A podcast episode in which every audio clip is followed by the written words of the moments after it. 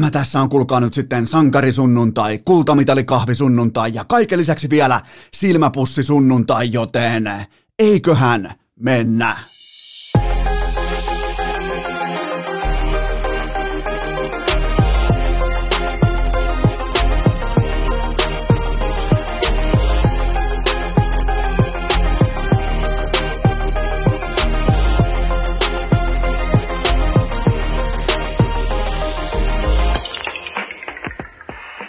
Tervetuloa te kaikki mitä rakkahimmat kummikuuntelijat jälleen kerran urheilukästin mukaan on sunnuntai 7. päivä maaliskuuta ja mulla on teille tyystin fantastisia uutisia heti kärkeen. Se on niin kaunista ottaa pakasta eka kortti pöytää ja se on nimenomaan just se, mitä sä olet tilannut. Se, se täydentää meidän kollektiivisen värisuoran tässä ja nyt on nimittäin sunnuntai-aamu ja Jari Porttila. Jari Sporde Porttila on nähty Obersdorfissa. Mä heitin, mä heitin hiihdon jumalille, joiden kanssa mä pystyn nykyään ihan yksi yhteen keskustelemaan uskottavasti, koska mä oon hiihdon asiantuntija. Mä heitin tällaisen pienen luun, tiedätkö, lattialle, jopa niinku, äh, voisiko sanoa jopa tällaisen niinku voitelupurkin. Ei, mä heitin koko voitelu silitysraudan lattialle hiihdon jumalille, että voitaisko suorittaa yhden päivän mittainen treidi. Kimmo Porttila pois, on tehnyt fantastista työtä. Nyt ei, nyt ei ole kyse siitä, että kuinka hyvä tai huono Kimmo Porttila on. On tehnyt fantastista työtä, mutta voidaanko kuninkuusmatkapäivälle saada sinne paikan päälle treidinä ihan suoraan yksi yhteen Jari, Faija, isä, silmäpussi, porttila, ja tämä on totta, miettikää. Mä heitin hiihdon jumalille vähän niin kuin äh, kieliposkessa, syrjäkareen, jopa niin kuin äh, huumorikärki edellä tämmöisen pikkupyynnön torstain urheilukästissä tietäjät tietää missä kohdassa, ja nyt se on totta. Jari Porttila on nähty Obersdorfissa. Miettikää siihen maikkarin mikrofoni, miettikää toppatakki, silmäpussit, pipo päähä. Eihän siellä ole Bolsunovista, eihän siellä ole Norjan pojista, eihän siellä ole kenestäkään yhtään mihinkään.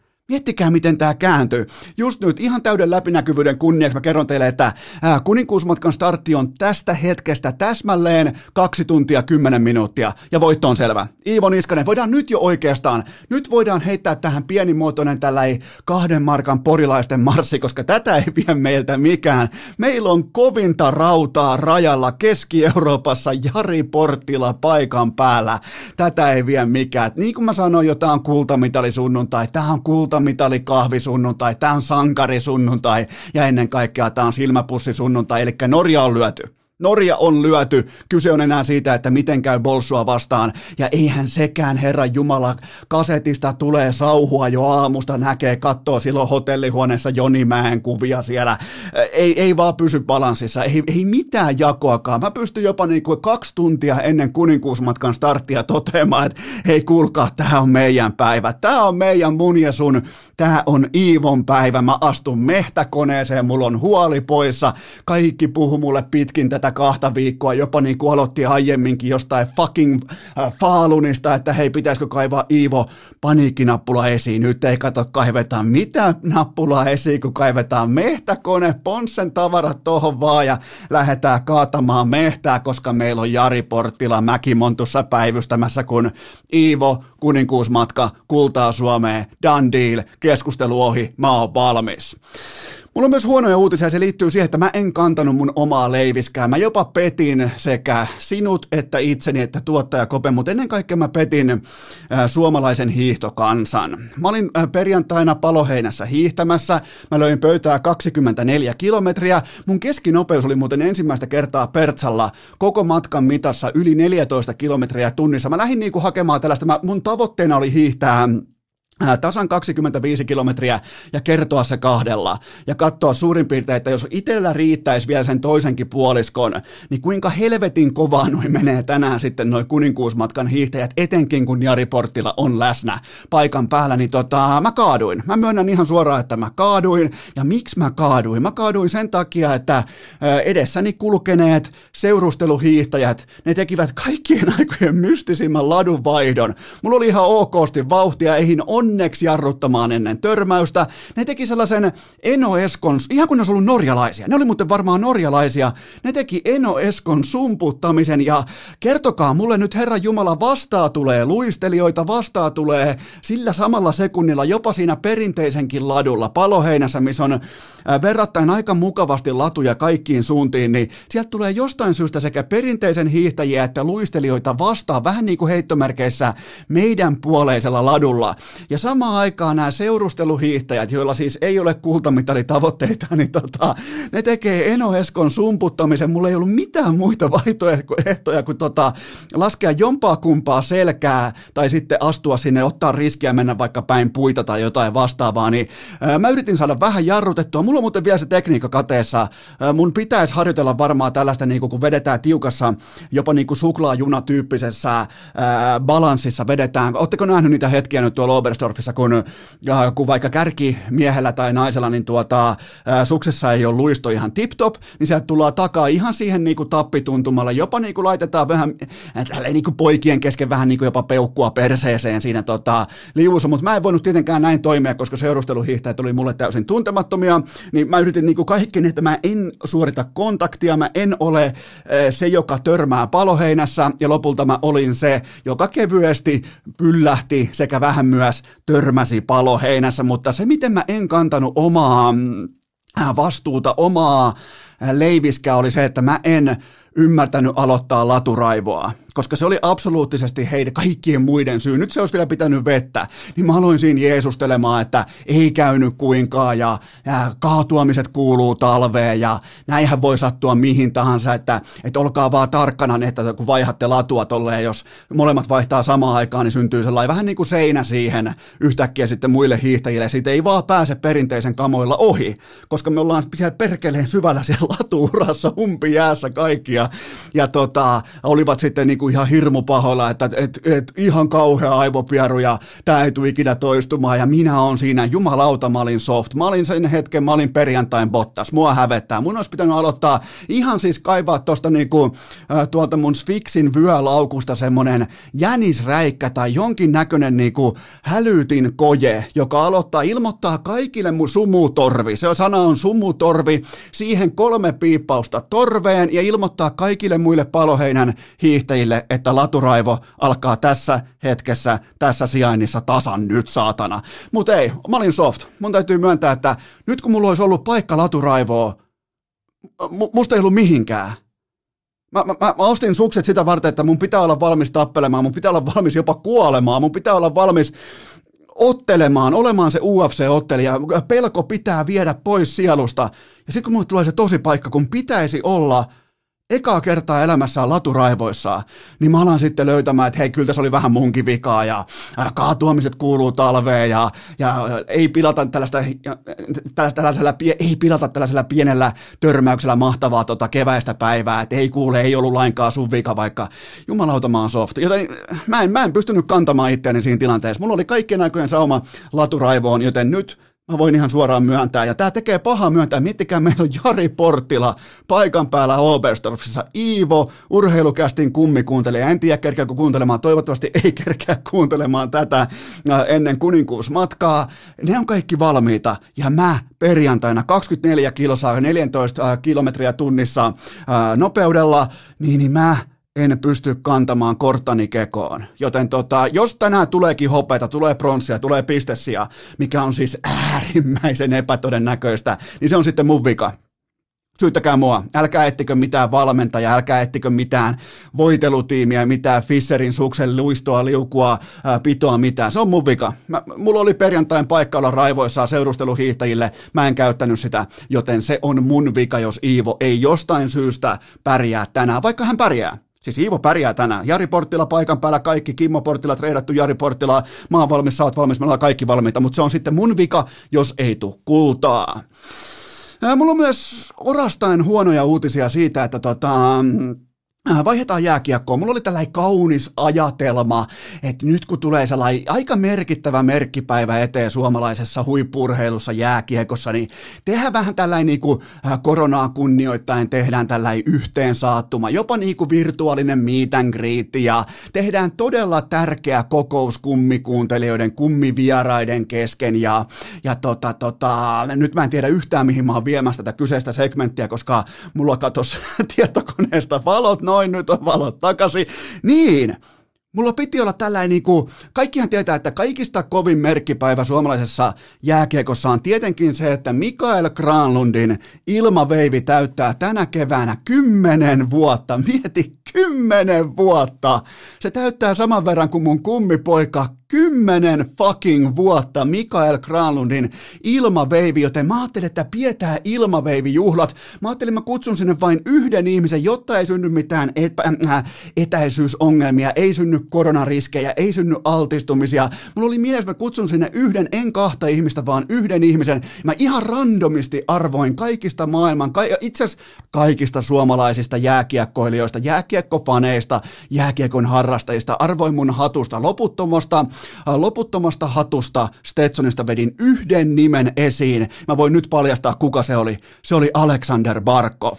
Ja mitä mä jouduin todistamaan eilisiltana prime timeissa on Harjulaa, Pirnestä, Nemoa, Mäkistä, kaikki kirkkaat valot, kaunis keli, kaikki on hyvin, Handelta haetut hodarit jumalauta, nakkihannulta, kaikki viimeisen päälle, niin mitä tekee Sassa Barkov? Hän pilaa kaiken, hän poltti oman kutsunsa, ethän sä nyt kymmenen vuotis keväänä pölli kiekkoa tolla tavalla meidän Mikeltä sä, sä et vaan tee sitä. Se, ja vielä kaiken tämän jälkeen, että mä otan yhden nimen hatusta ja se on Sassa Barkovi. Ja Barkovin kanssa piti hyvällä mielellä pitää, ää, tiedättekö, tota, kymmenenvuotis juhlapäivä ilmaveivin kunniaksi, niin Barkovi kirkkaissa valoissa NHL Primetimeissa nöyryyttää, vetää, tietsä, kalsarit MGn pään yli ja ratkaisee pelin. Aivan siis uskomaton toiminta, mutta vakavasti puheen pitää sanoa Parkovista, että näyttäkää mulle, mä haasteen, näyttäkää mulle NHLstä tällä hetkellä kokonaisvaltaisempi sentteri. Näyttäkää mulle sentteri, joka pelaa day in, day out laadukkaampaa jääkiekkoa, joka helvetin ilta. Kumpaakin päätyy, sekä omaan päätyyn että vastustajan päätyy. Näyttäkää mulle se sentteri, kyllä vain sulla on pelkästään vääriä vastauksia hihassa. Mä, mä, mä joudun hälyttämään jopa kellarinörtin asialle, että vertaillaan. Me tehtiin, kuulkaa ihan siis viestin muodossa tehtiin ihan validi vertailu siitä, että miten Barkovi asettuu vaikka McDavidia vastaan, miten se asettuu Matthewsia vastaan, miten se asettuu eturivin supertähtiä, supertähtisenttereitä vastaan tuossa liikassa. Ja mä en nyt en ihan hirveästi lähde millään niin kuin, vertauslukemilla, eli niillä, että mihin Barkov asettuu keskimääräistä pelaajaa vasten tai hyökkäjää vasten koko NHL, mutta esimerkiksi vaikka McDavidia vastaan ei onnu yhtään, Matthewsia vastaan on paljon parempi, tietyillä pelaamisen osa-alueilla, mutta kato, kun ei ole urheiluruudussa, ei ole siellä TSNllä, ei ole sitä jännittävää pelinumeroa, ei ole mitään viiksiä tällaista, mutta mitä oli Barkovilla eilen ää, tota, Elisa Viihden Viaplayn primetimeissa, mitä oli? Kyllä vain. Ihan uusi upous, rekkamies, luukki, näittäkö, ää, antanut vähän tukan kasvaa. Rekkamieshän tekee silleen, että se vetää lippahatun silleen, että se ei ää, pyyhkäse etutukkaansa, etutöyhtöään pois siitä lippalakin niinku, Äh, alta, ja se jäl- normaalistihan normaalit ihmiset laittaa lippalakin pään, päähän silleen, että hiukset vähän niin kuin vetäytyy sinne lippalakin alle piiloon, niin Barkovi oli päättänyt, että nää fuckit, kahdeksas kausi kapteeni, voittavaa jääkiekkoa, yksi NHLn parhaista pelaajista, niin se oli läntänyt sen lippalakin päähänsä niin kuin rekkamiehet tekee, niin se on mulle merkki siitä, että Sassa on valmis ja tällä hetkellä. Näyttäkää, mutta on haaste, näyttäkää mulle, mä, mä, oon, mä oon avoin kaikille ja muistakaa myös mun historiaa, muistakaa, varsinkin te kummikuuntelijat, teillä alkaa olla kohta vyöllä tommonen, mitäs teillä alkaa muuten olla, tuolla 294 jaksoa urheilukästiä, niin ette te ole koskaan kuullut, että minä, nimenomaan minä, tuon esiin sen, että Barkov kuuluu sinne ihan NHLn kirkkaimmalle huipulle.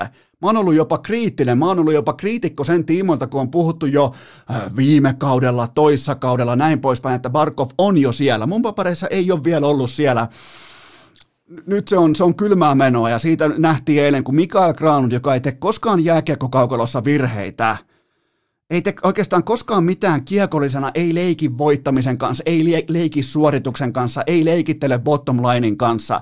Ei mitään käyttöä Barkovia vastaan. Totta kai ohikiitävä tilanne, mutta se antaa osviittaa siitä, että miten toi, öö, miten, millä tasolla Sassa pelaa tänään.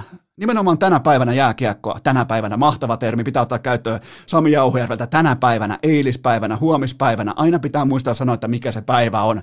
Se on tota Jauhojärveä parhaimmillaan, fantastinen asiantuntija, mennään siihen vähän myöhemmin, mutta tota, Barkovi poltti oman kutsunsa meidän hienoihin juhliin, kymmenenvuotis ilmaviin, mieti miten vanhoja me kaikki ollaan. Jos sä, jos sä muistat ilmaveivin ihan tosta noin vaan, että aha se tapahtuu, no siitä varmaan pari vuotta, ei siitä on kymmenen vuotta tänä keväänä, mutta Sassa Parkov, hänen kutsunsa peruttu. Mä haluan kuitenkin lopettaa tämän segmentin posin kautta ja me ollaan vihdoin saavutettu ja mä kävin ihan nyt suoraan vaan pöllimässä Kellarinörtin tweetin, jonka mä nyt esittelen teille sitten ihan kylmästi omanani. Eli tää on tästä eteenpäin nyt mun omaa itse kaivettua tietoa.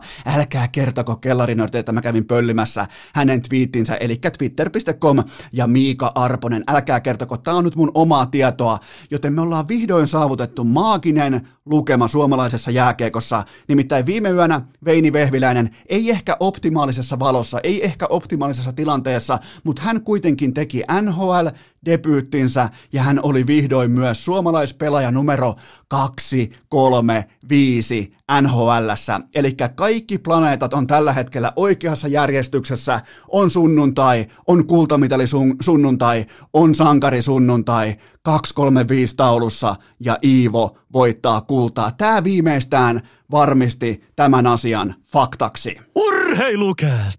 Tavoitteena hankkeen pääsykokeet, oma purjevene ja OCTPSn osakkeet. Tähän välikköön mulla on teille huippunopea kaupallinen tiedote ja sen tarjoaa Sports Car Center, eli ihan se tuttu scc.fi, koska nyt kun te katsotte ulos, siellä voi olla tänään vaikka lumisadetta, mä katson nyt just ulos, kyllä vain, aika sankkaa lumisadetta. Siellä voi olla keskiviikkona auringonpaistetta, ensi lauantaina mitä voi olla, kyllä vain siellä voi olla kuivaa asfalttia. Mulla on teille pelastus kaikkiin keleihin, teillä on autokuumetta, te olette sanonut sen mulle inboxiin, ei tarvi olla mikään KHL miljoona miljonääri, että on nykypäivänä varaa ostaa auto, joten teillä on hyvää sellaista pientä poretta siellä inboxissa, että vähän polttelis vaihtaa joku ehkä XC60 Volvo johonkin vähän ää, koreampaan Mersuun. Mä, mä, mä tuen sellaisia päätöksiä, mutta muistakaa se kylmä fakta, että scc.fi Sports Car Center, ne pystyy 30 vuoden kokemuksella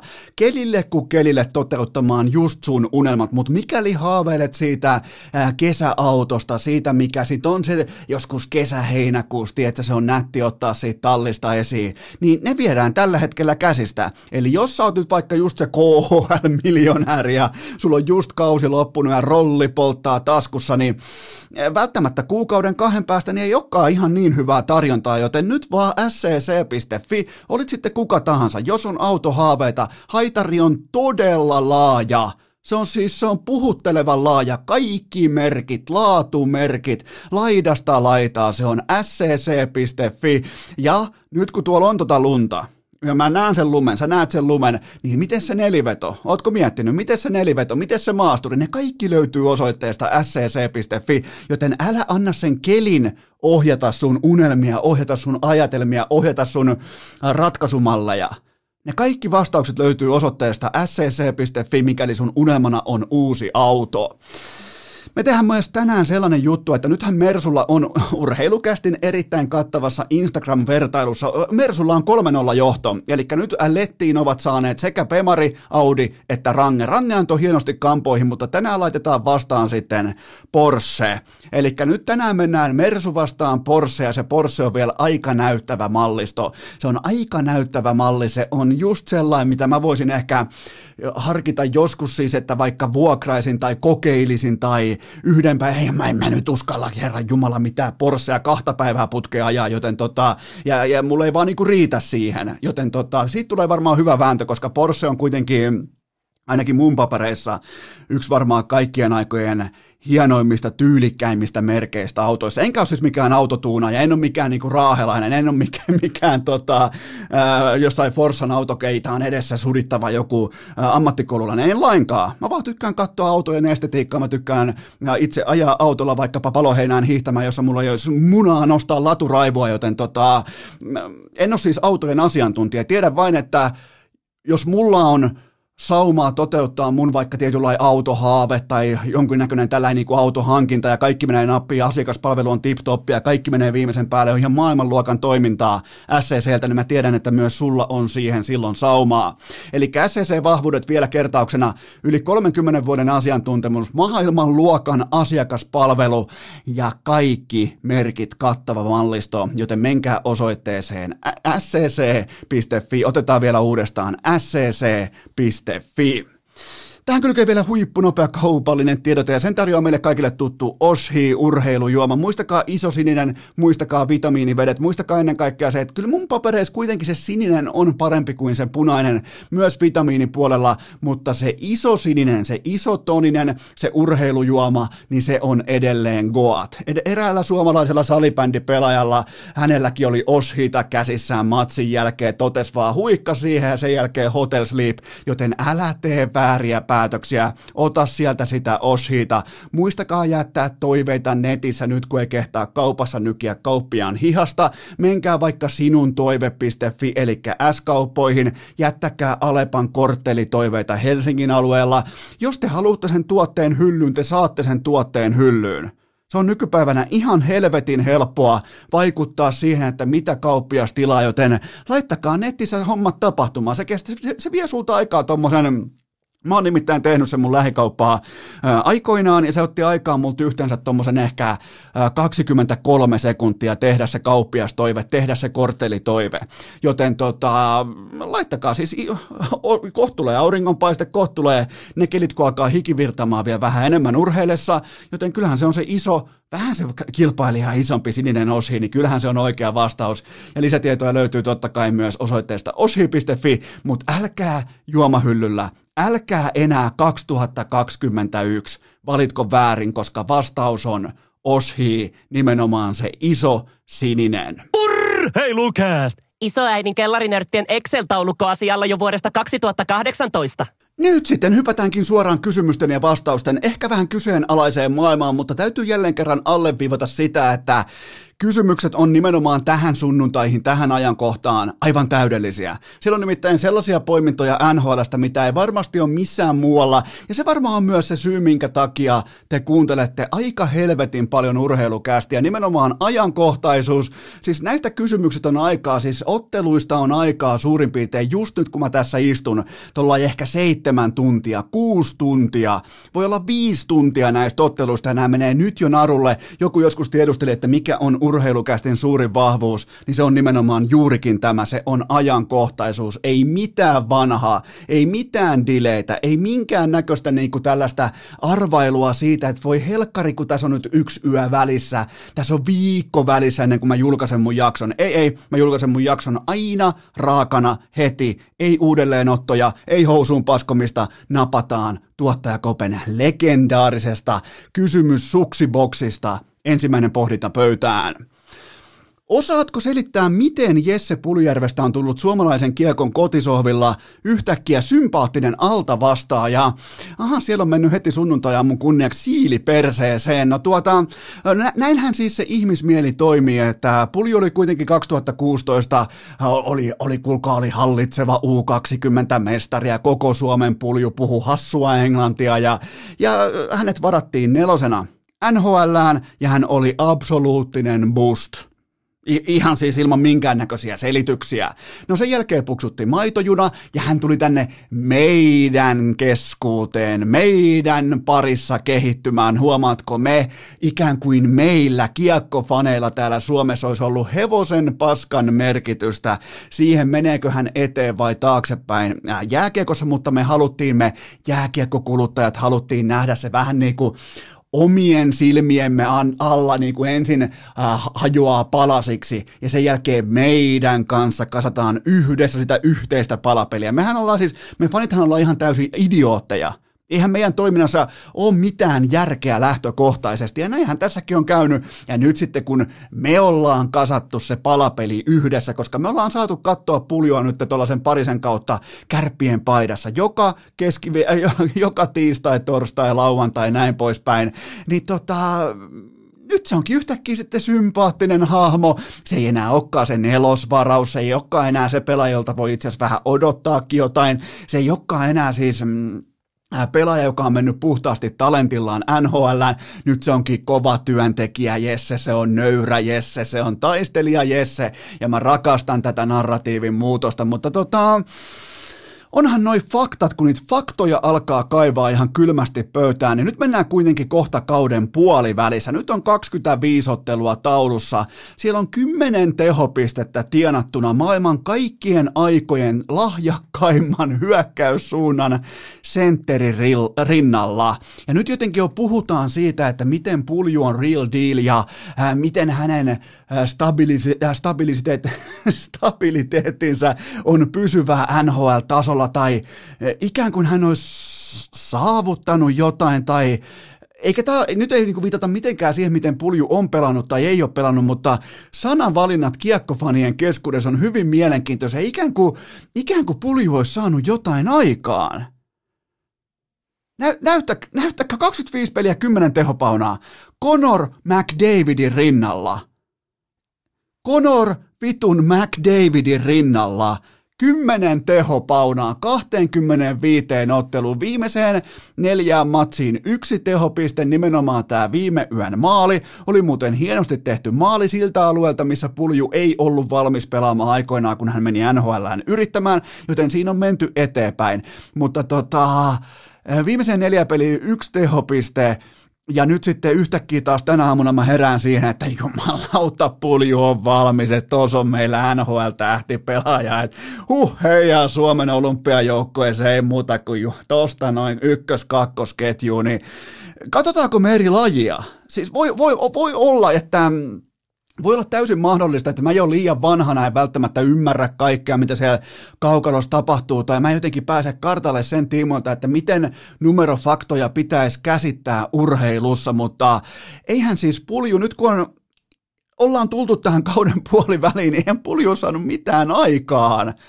Ei tämä ole mikään sellainen sarja, että et, et, et sä jotenkin niinku, pääset pälkähästä sillä, että sä oot ihan okosti tekopaikoissa, mutta sä et tee niistä paikoista yhtään mitään tuotantoa. Eli se metadata syntyy sillä, että sulla nyt sattuu olemaan rinnalla kaikkien aikojen lahjakkain hyökkäyssuunnan pelaaja Conor McDavid mun XG, sun XG, jumalauta nörtinkin XG, me, me oltaisiin sellaista 0,5 per peli joka matsissa, ihan pelkkä läsnäolo. Meille kaikille voisi lyödä raitin mailan käteen. Se kyse, se suoritus alkaa Conor McDavidin rinnalla siitä, että kun se kiekko on sun lavassa, mitä sä teet silloin, ja pulju nyt ei ole ihan hirveästi mitään tehnyt silloin. Joten tota, 10 tehopaunaan 25 ottelua, ja tää lentää serpenttiin joka saatanan aamu. Mä en tiedä, se voi olla myös parodia, se voi olla joku niinku huumorikatsaus, se voi olla ironia. Mä oon tippunut niitä kärryiltä jo ajat sitten, mutta ää, pulju kuitenkin saa tällaista niinku nuorten nettipoikien nuoleskelua paljon osakseen, koska sitten pulju tulee joskus mukaan heidän YouTube-videoilla, ja kaikki voittaa. Mä ymmärrän, se on osa peliä, se on osa gameia, mulla ei ole mitään ongelmaa sen kanssa, mutta kun näette näiden nettipoikien tällaista vähän nuolevaa otetta vaikka puljua kohtaan, niin muistakaa, että ne on aina sanattomia sopimuksia siitä, että hei, vedetään vähän samaa köyttä samaan suuntaan ja mä, mä rapsutan sua ja sä mua, ja, ja tota, mutta kuitenkin me vähän vanhemmat voidaan myös todeta niitä asioita, mitkä on niitä faktuaalisia totuuksia. Sä et voi jäädä kymmenen tehopisteen Conor McDavidin rinnalla. Sä tuokaa selketrofia, tuokaa mitä tahansa vitsejä sieltä Kanadan median suunnalta, mutta eihän tämä nyt ollut kuitenkaan mikään läpimurto tai dominanssi tai on ollut hyvää jääkiekkoa paikoin. Mä myönnän sen ihan täysin. On ollut laadukasta NHL-tason jääkiekkoa siihen saakka, kun pitäisi tehdä tosi paikassa sillä viimeisellä metrillä, viimeisellä kahdella metrillä, kun pitäisi kiekon kanssa tehdä jotain siihen loppuu puljun eväät. Alkaako meillä olla riittävästi otantaa siitä, että siihen vaan absoluuttisesti loppuu eväät.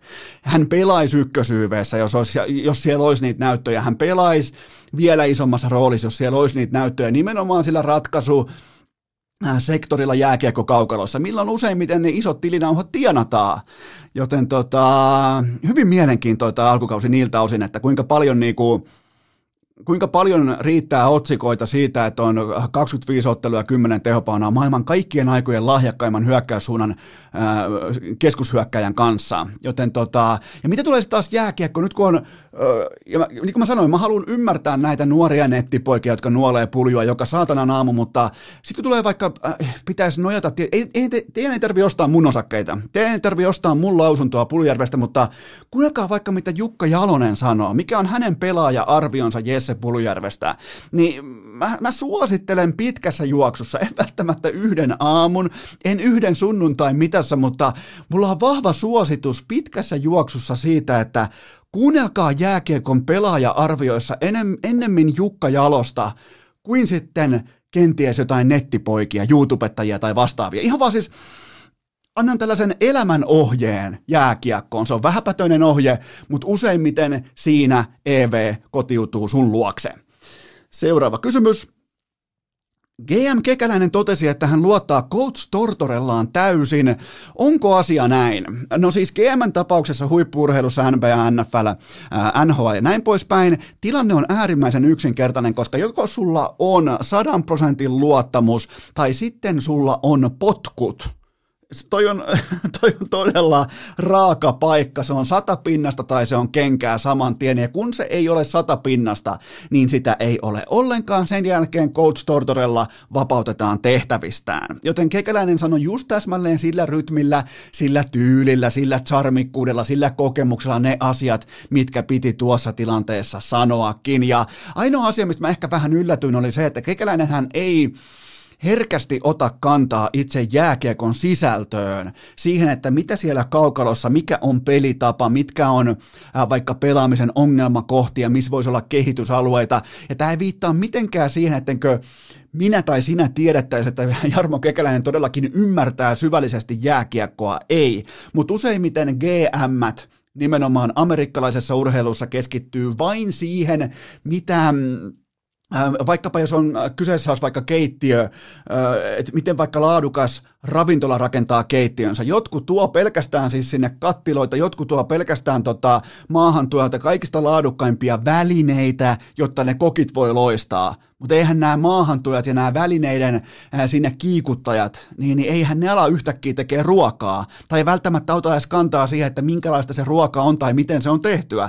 Ne tuo ne välineet. Kekäläinen tuo sinne sen materiaalin, se tuo sinne sen raan materiaalin, sen, ää, ne pelaajat, sen koko, sen koko paletin. Ja hyvin harvoin, mun piti oikein lähteä muistelemaan, mun on ihan tuolta jokereista alkaen, mulla on aika paljon sellaisia niin kuin muistikuvia kekäläisen urasta. Ja ei hän kovin herkästi puhu siitä itse pelaamisen sisällöstä, joten tota, se vaan pisti korvaa. Se, täytyy sanoa, että se pisti korvaa se kohta, että hän otti asiakseen puhua nimenomaan tai kommentoida pelaamisen sisältöä, mutta tota, kylmä fakta on nyt kuitenkin se, ja kuunnelkaa Eno Eskoa nyt tarkasti, viimeiseen 11 peliin Sinitakit on ottanut kahdeksan kertaa lettiin, niin niiden pelaamisessa ei ole mitään su- äh, su- suuntaa, siinä ei ole minkäännäköistä vivahdetta paremmasta, ja niille ei ole minkäännäköistä syytä tällä hetkellä. Pelaajien elekieli on aina rehellistä, niille ei ole mitään syytä olla kaukalossa.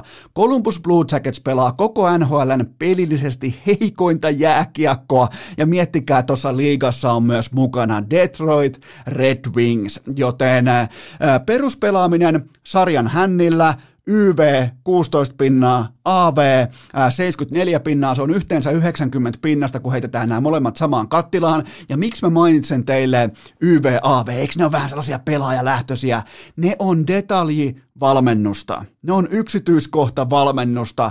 Ne on nimenomaan sitä, mistä kaivetaan sitä pelaajien, tässä tapauksessa varsin vähäistä, vaikka syöttötaitopotentiaalia esiin. Tuodaan mallinnuksia, tuodaan apuvälineitä, sitä kutsutaan koutsaamiseksi, että tehdään B-luokan pelaajasta A-luokan pelaaja. Ei tämä ole mitään rakettitiedettä.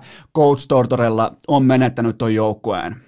Kattokaa detaljeja, kattokaa pelaamisen laatua, kattokaa pelaajien elekieltä. Tämä on se vaihe Titanikissa, kun ne viulistit soittaa siinä kannella ja se paatti kääntyy jo pystyasentoon ja kaikki tietää siinä kohdin, onko se paatti menossa kohti tähtitaivasta vai onko se menossa kohti meren pohjaa. Jokainen voi itse päätellä, miten painovoima toimi Titanikin tapauksessa. Se toimii tällä hetkellä ihan vastaavalla tavalla myös Columbus Blue Jacketsissa.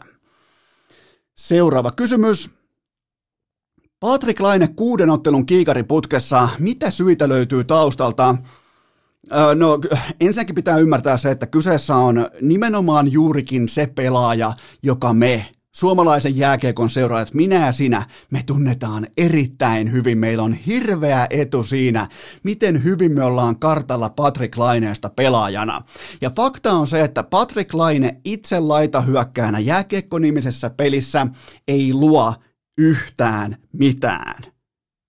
Oliko liian rumasti sanottu? Se on vaan, mä pahoittelen, se on kylmä fakta. Hän ei luo itse yhtään mitään. Hänellä on joku niinku ehkä D-tason 1-1 harhautuspankki, hänen pelinopeutensa ei ole riittävää, hän ei pysty haastamaan ketään, hän ei voita kulmakiekkoja, ei vaan, ei, se ei toimi. Mä en ole itse asiassa ikinä nähnyt, että Laine niin sanotusti vaikka veisi kahville pakkia NHL-tasolla. Oletteko te nähnyt sellaista tilannetta, missä Laine, me, me, joo, nyt joku, että jumalauta oli Pavel Barberin, oli kuulkaa oli Laineen harhautus. Joo, ne on niitä harhautuksia, missä Laine vaikka pysähtyy sinisen jälkeen ja siinä tekee jonkun marginaaliveivin, pysäyttää tilanteen siihen, syöttää toiseen aaltoon. Ei harhauta yhtään ketään. Mä en ole ikinä nähnyt, että Laine voittaa vauhdikasta yksi yksi tilannetta NHL-tasolla. Eli äh, Patrick Laine, kerrataan vielä, Patrick Laine ei ole arkituote, se on luksustuote. Mennään vaikka, nyt on kevät, mentäisiin vaikka mm, mökkireissulle. Me mennään nyt, minä ja sinä lähdetään mökkireissulle. Siellä on 10 astetta pakkasta. Mitä meillä pitää olla siellä mökissä? Meillä pitää olla takkaa. Meillä pitää jumalauta olla takka, että me saadaan se mökki, me saadaan se lämpimäksi, me saadaan se takan sementti, me saadaan se betoni varaamaan sitä lämpöä. Mitä me ei tarvita? Me ei tarvita vaikka 30 tonnin äh, kristallikruunua siihen mökin äh, tuvan kattoon. Laine on se kristallikruunu. Se on siinä katossa. Kymmenen astetta pakkasta. Se ei, se ei luo sulle tasavittu yhtään mitään, joten siitä on kyse. Oikeassa miettikää kauniisti laadukkaassa jossain kartanossa tai juhlasalissa tai valmiiksi laadukkaasti rakennetussa hienossa huvilassa. Se äh, kristallikruunu voi olla koko sen toiminnan niin kuin helmi, se voi olla koko sen äh, sisustuksen tällainen niin kuin kruunun jalokivi. Silloin se toimii silloin kun siinä on kaikki muu jo valmiina, mutta johonkin, kesä, johonkin keväiseen mökkiin miinus kymmenen astetta, kun ei ole takkaa, niin sulla on se kristallikruunu, niin mitä sä teet sillä? Joten tota, ää, ei, ei tästä tule mitään. Tämä on tässä. Ku, kuusi peliä nyt kertoo, että mitä tämä on. Tämä on nimenomaan just tasan, tasan tätä.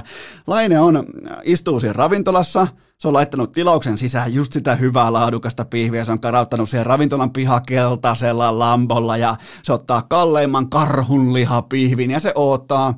Sitten se oottaa, se oottaa vielä.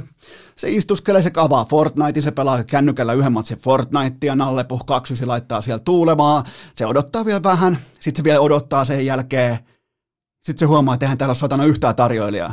Täällä ei itse asiassa yhtään kokkiakaan. Onko tämä ravintola? Laine on tällä hetkellä siinä tilanteessa, joutuu kysymään itseltään, kun se ajaa aamulla äh, tota, Columbus Blue sinne harjoituksiin, se joutuu kysymään, että onko tämä NHL-organisaatio?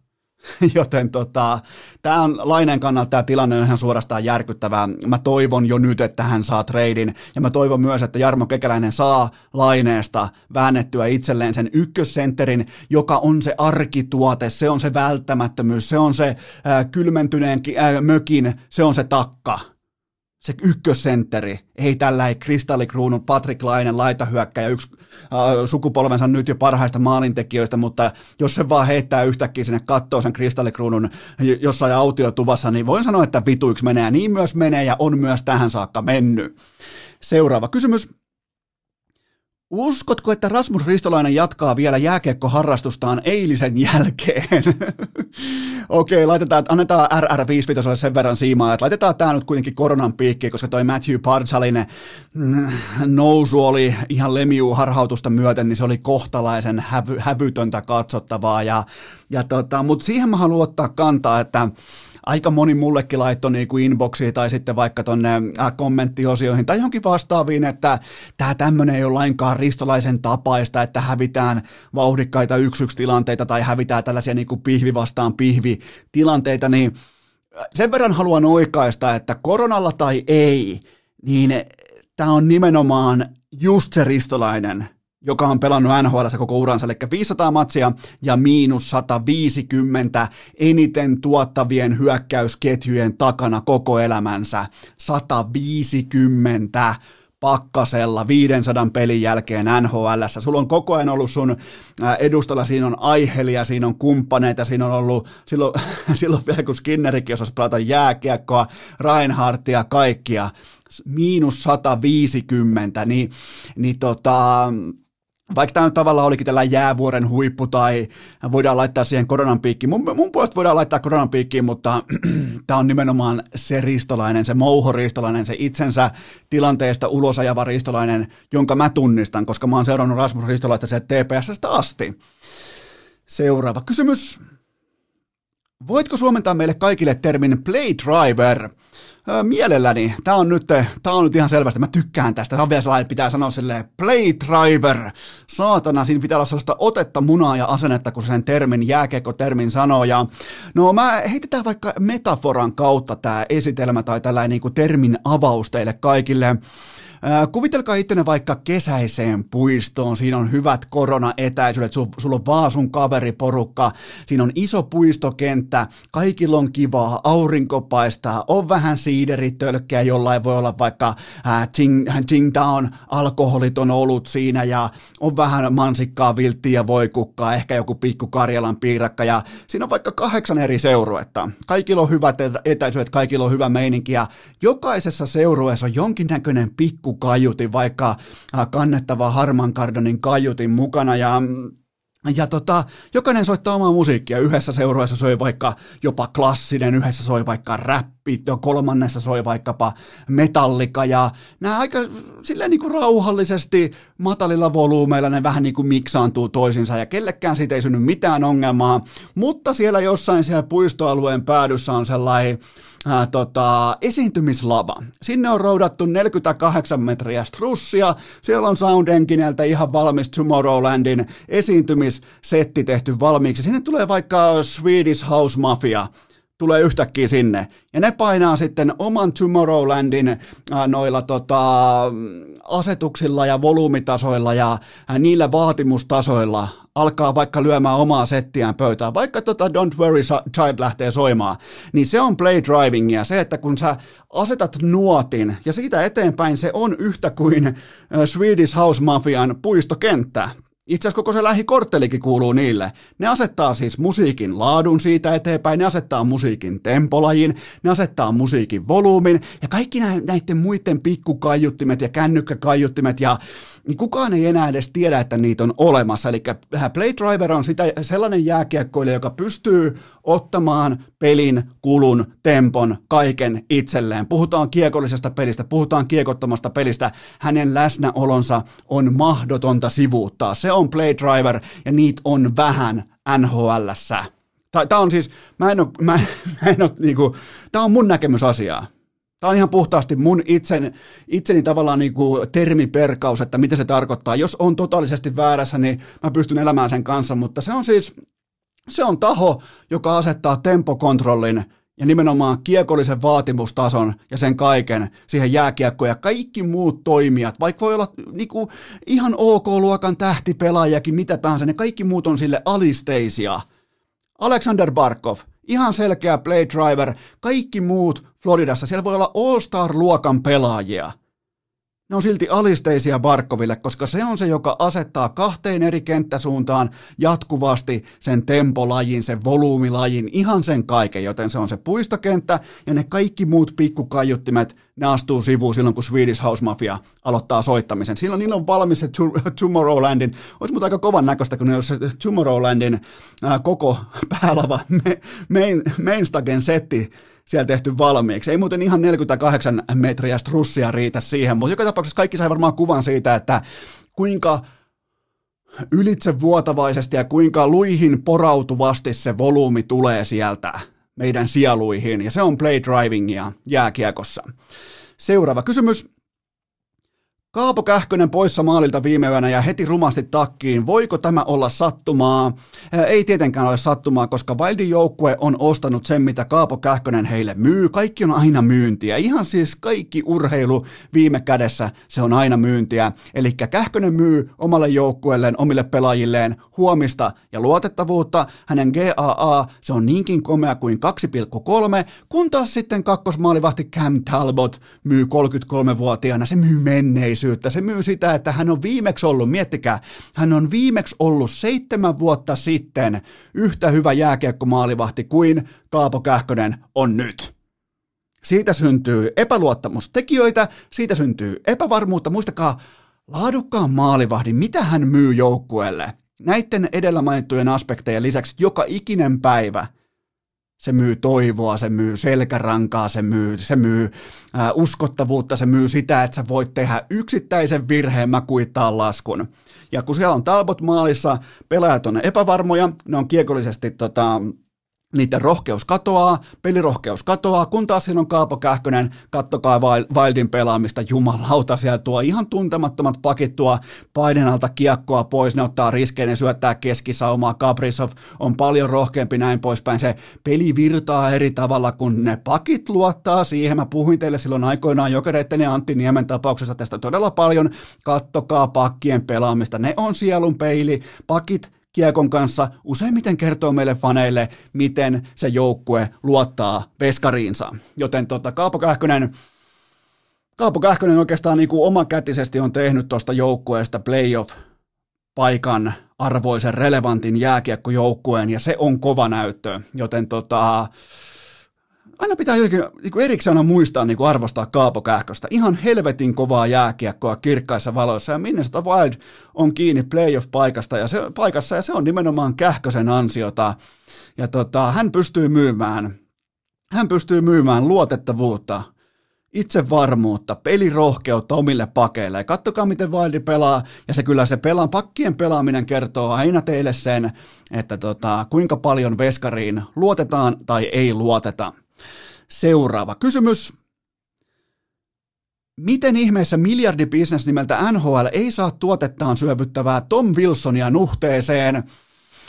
Mun papereissa sääntökirjaan pitäisi luoda jo lisäklausaali, että nämä Wilsonin niin kuin pääteurastuspelikielot, ne alkaa kauden puolesta mitasta eteenpäin. Eli nyt joku tällä seitsemän matsia, niin ei se ole Wilsonille yhtään mitään. Lähetään siitä puolesta kaudesta.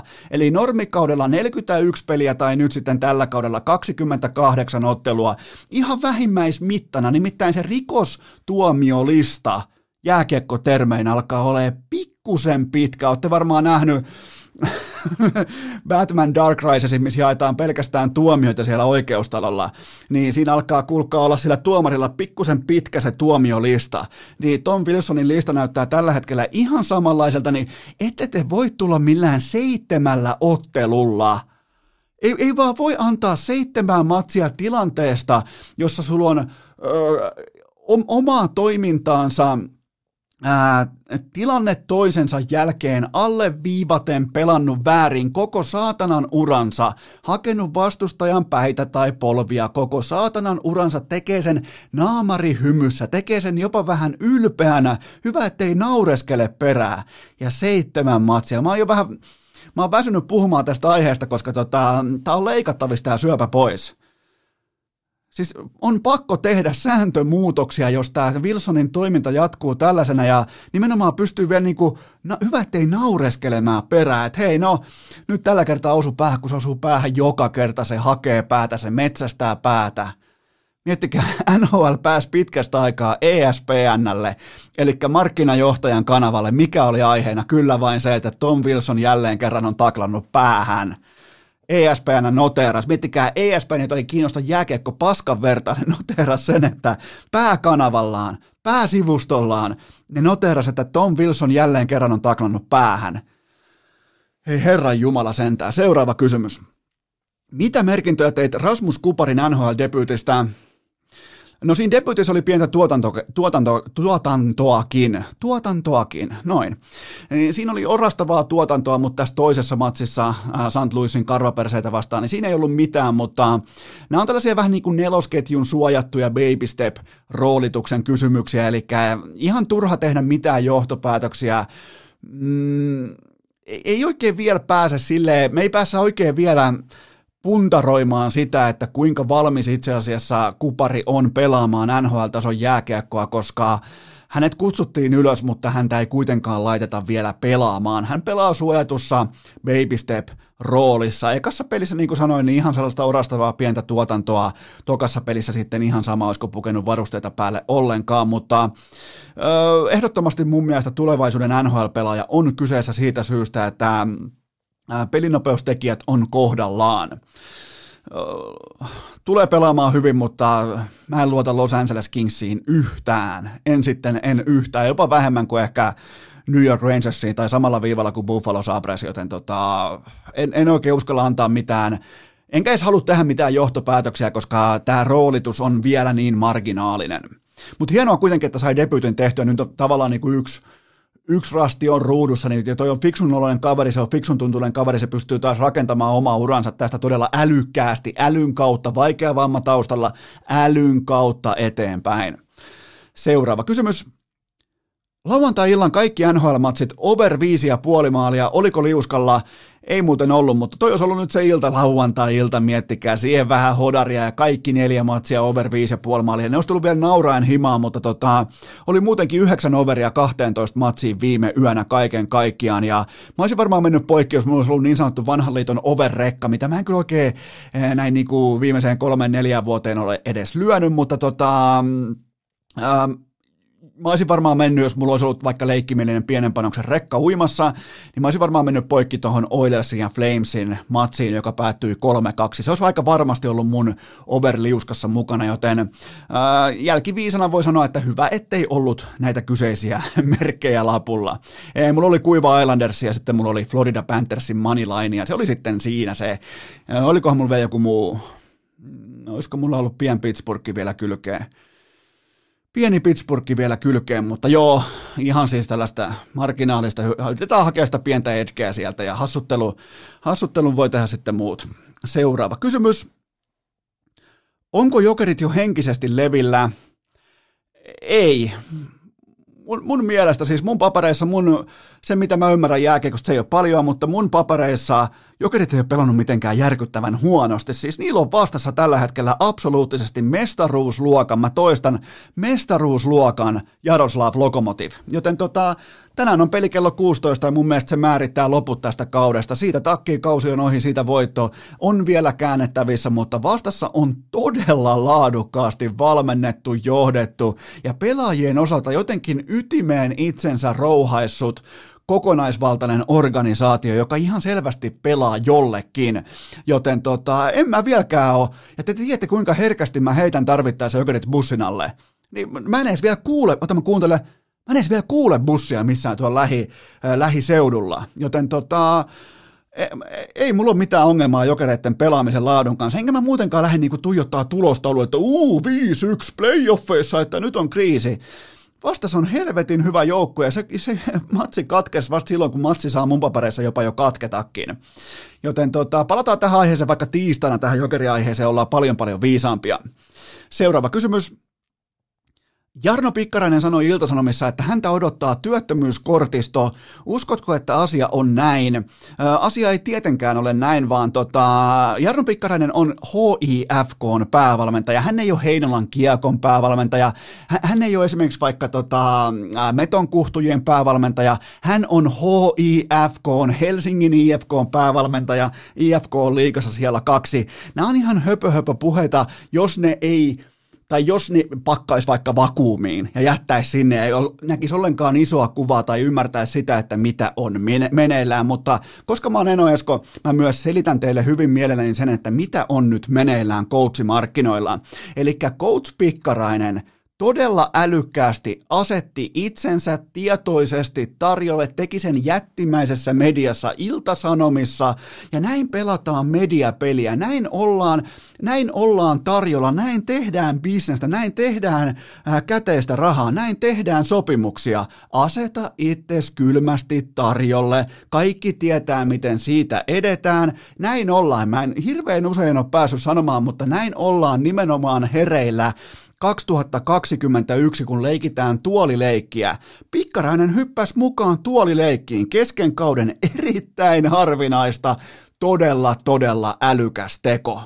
To- ja mietin vielä nimi pinnalle, asia pinnalle, kaikki tämä jättimäisessä mediassa, iltasanomissa, kanadalaistoimittajan jutussa.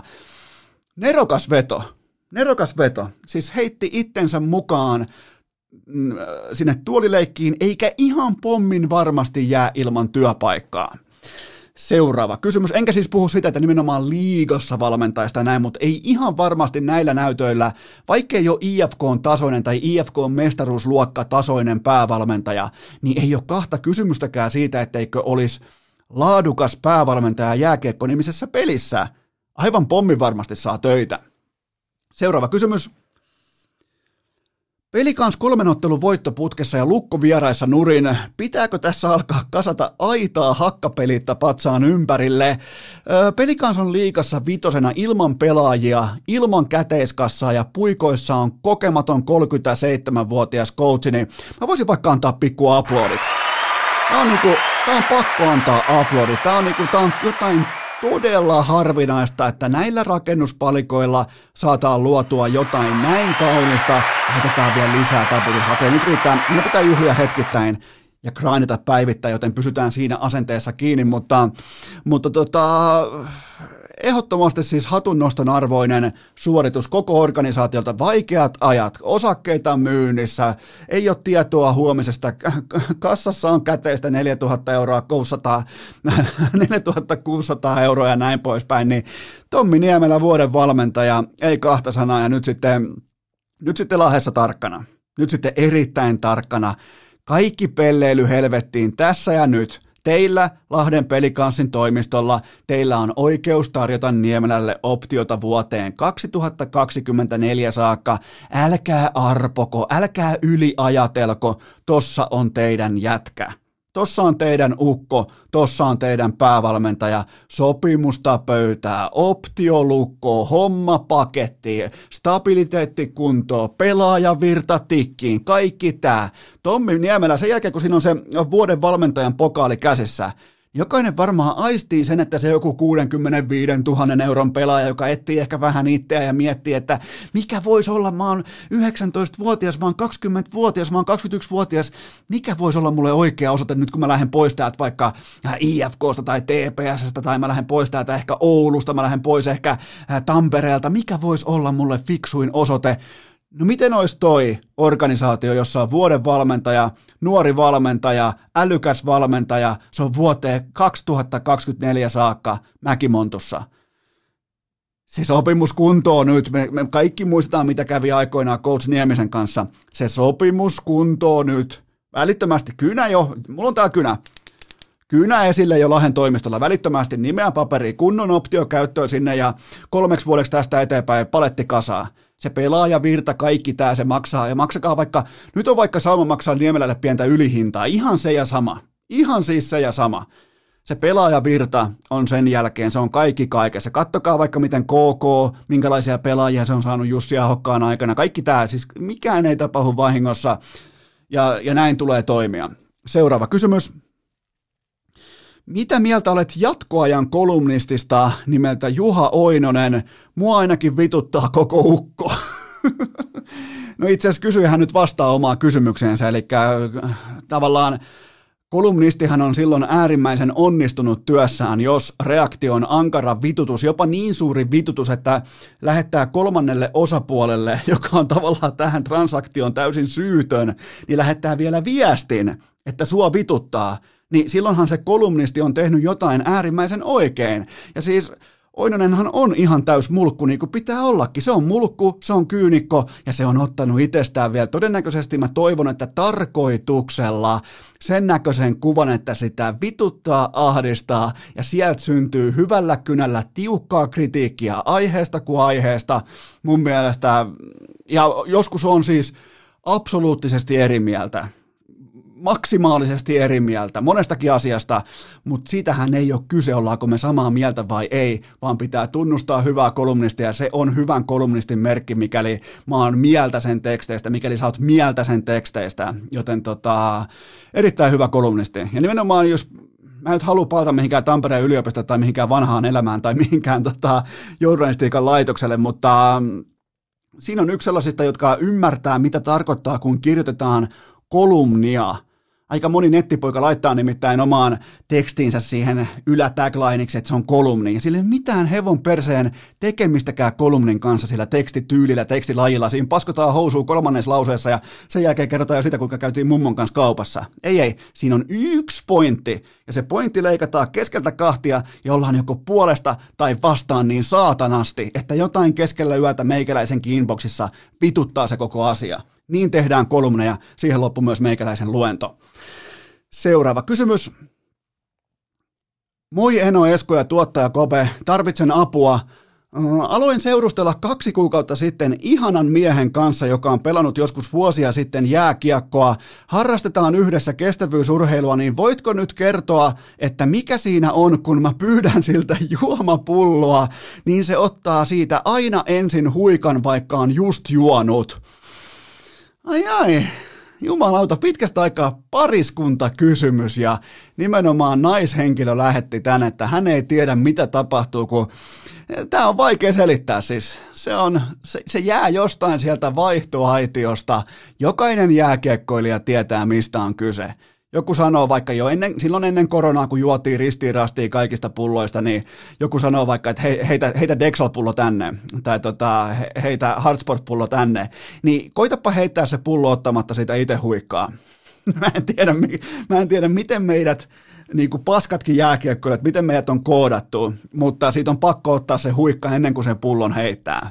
Ikään kuin vähän niin kuin viimeinen ei saa ruokaa tyyppinen asetelma, että jos on, jos on koko äh, niin sanotusti firman viimeinen teippi, eli firman viimeinen tota, juomapullo, niin kai siitä on pakko sitten vaan ottaa, ihan niin kuin geneettisesti pakko ottaa se viimeinen huikka ennen kuin sen antaa eteenpäin sen pullon, mutta tietäjät kyllä tietää, mistä tässä on kyse, pidetään pieni tauko ja mennään eteenpäin.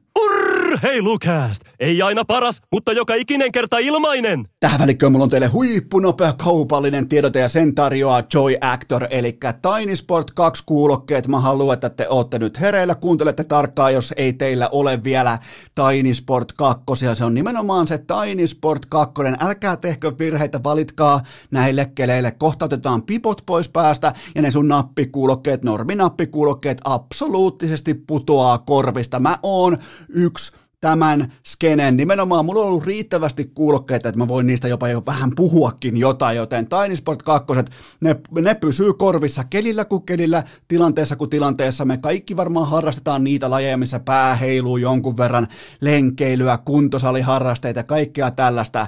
Niin sä tarvit sellaiset nappikuulokkeet, jotka ei putoa sieltä korvista, koska mikään ei vedä treenin aikana pahemmin tilttiin kuin se, että sä joudut etsimään sun kuulokkeita pitkin hiihtolatua, pitkin lenkkiä, lenkkipulkua, pitkin maastopyörämettää, pitkin kuntosalin lattioita, mitä tahansa. Joten tota, Tiny Sport 2 on nimenomaan oikea vastaus just sulle, joka mietit just nyt, just tällä hetkellä, että pitäisikö tehdä kuulokehankinta. Vastaus on Kyllä pitäisi. Parhaat urheilukuulokkeet, joten Tiny Sport 2 hintaan 119 euroa vain meikäläisen Instagramista. Markkinoiden paras diili siitä syystä, että mukana on tietenkin nämä kuulokkeet ja siinä on kyljessä sitten vielä huippulaadukas powerbank, joten tämä kombo hintaan 119 euroa meikäläisen Instagramista. Tänään voit mennä vaikka swipeaa ylös me ostamaan, ne on sulla perillä suurin piirtein jo ehkä viimeistään tiistaina. Tähän kylkee vielä kaikkien aikojen nopein K18 tuoteinformaatio. Sen tarjoaa Coolbet. Tuplaus tulille maantaina kello 12 ja muistakaa nyt on Champions League viikko, se tarkoittaa sitä, että Coolbet jakaa jälleen kerran ilmaisrahaa aika kosolti tiistain keskiviikon aikana. Ne kannattaa käydä tsekkaamassa, mikäli mestarien liiga kiinnostaa. Ja mulla on myös NHLn puolelta jälleen kerran sunnuntai maanantai yölle yksi poiminta teille otettu valmiiksi, nimittäin Boston Bruins miinus puolitoista maalia ää, tota, ää, kertoimella 2,08. Siinä on mismatchia tulossa ja mun valinta on se, että Boston Bruins alkaa muuten tasan keskiyöllä tämä ottelu ensi yönä, eli te, jotka kuuntelette nyt sitten sunnuntain aikana, niin tota, tasan ensi yönä, keskiyön kohdalla Boston Bruins miinus puolitoista maalia. Sille tulee vähän reilu kahden kerroin ja siinä vähän tuntuisi, että siinä saattaa olla näin muodoin, näillä kulutuksilla, näillä tilanteilla, näillä pelaamisen frekvensseillä, näillä keskikaistoilla siinä tuntuisi mun papereissa olevan pientä ilmaa mukana, joten tota Boston Bruins miinus puolitoista maalia. Kaikki pelaaminen maltilla, älykkäästi ja totta kai K18. Urheilukääst! Team Sofian puolesta jo vuodesta 2020! Raapaistaanpa suoraan seuraava kysymys pöytään. Vaikka oletkin hiihdon kylmäverinen asiantuntija, niin menikö naisten viesti pronssi kuitenkin tunteilun puolelle?